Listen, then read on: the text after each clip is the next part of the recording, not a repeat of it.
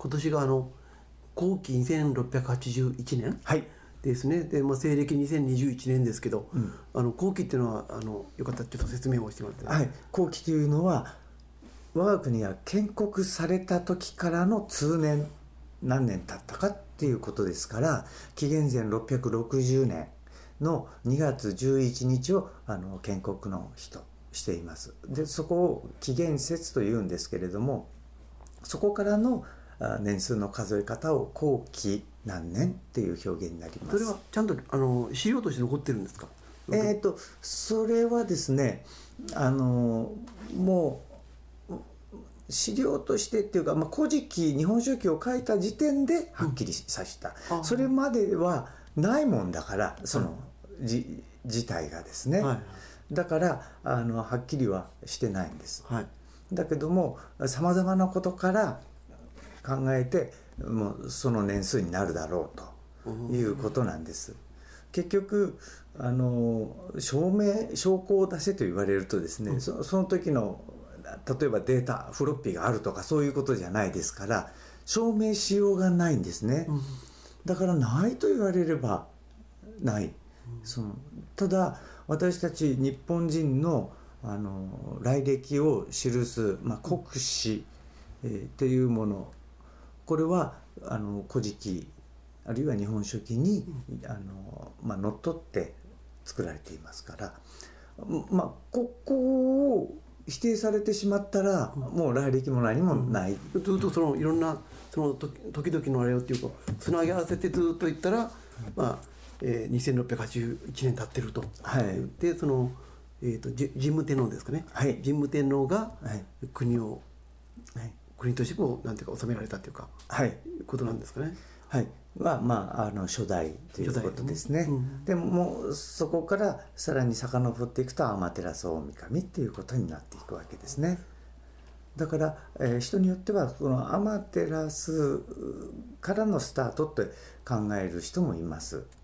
だけど天照大神のお孫さんがニニギの御事っていう方が天孫降臨してきてその方のひ孫が神武天皇ということになります。はいただここはですねじゃあ天照は何そこから何年前かっていうのは年数は出てませんね。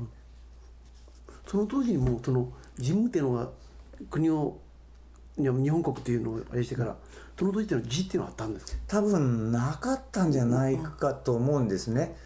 だからえっ、とさまざまなあの各地に残っているままあ口伝、されたものだとかあるいはえっ、と一応今の文字とは全く違う文字はあったみたいです。それをまあ解読して。ね。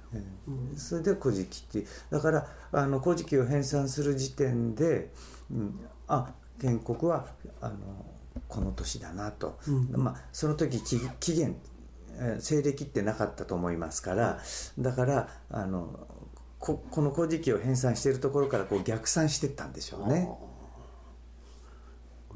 でこの前ですよ、あのまあ私と寺さんと息子さんとね3人で、えで熊本まで行って、はい。あのすぐあの平立温泉でっていうのすいません。平立神宮さんに行きましたけど、あそこは神武天皇の、えっとなんですかはあのあれがありましたね。火が。あそこはな何なんですかね？ああそこはですねあの神武天皇よりももっと前に、うん。あの神様があそこを寄られたその寄った時にここは素晴らしいところだということで、はい。あの神社に五兵っていう紙がこう、はいはいあのはいしめ縄のところから出てますよね、あの兵を建てたそうです、ああそれので兵立温泉っていう名前。なるほど。あ温泉じゃない。確かずっと温泉っていうかよっしゃ。って神宮巻き込んだ。ああそこにあのあのちょうどですよ。鳥居があってから、こここを神様が取られたっていう、ななんかあったような気が、違いましたっけ、なんかありましたよねこう鳥居があって下ももうほらもう林みたいな。あったかな。あの神武天皇の灰から降りていって、裏裏側の方から平立神宮に行く時に、鳥居に行く時にですよ、右側にちょっとあったでしょ。あので、なんでこんなとこ立ってるのって言ったらそのこここを通られてどうのこうのってなんか書いてあったんですよ。うんうんうんうん。なんで書いてななんか書いてあったんですね。でそこに寄った神様は誰かって言ったら、うん。あの竹岩達はいの御事っていう神様のお話。さっき言った兵を建てたというのは。あそのた竹岩達の御事っていう神様はその後阿蘇に行ってあはいで、えー、と阿蘇山の神様阿蘇神社の神様うん。になっています。だからああの阿蘇に行く前にお立ち寄りになった場所で、はいえー日本最古のはい神社と呼ばれています。うーん。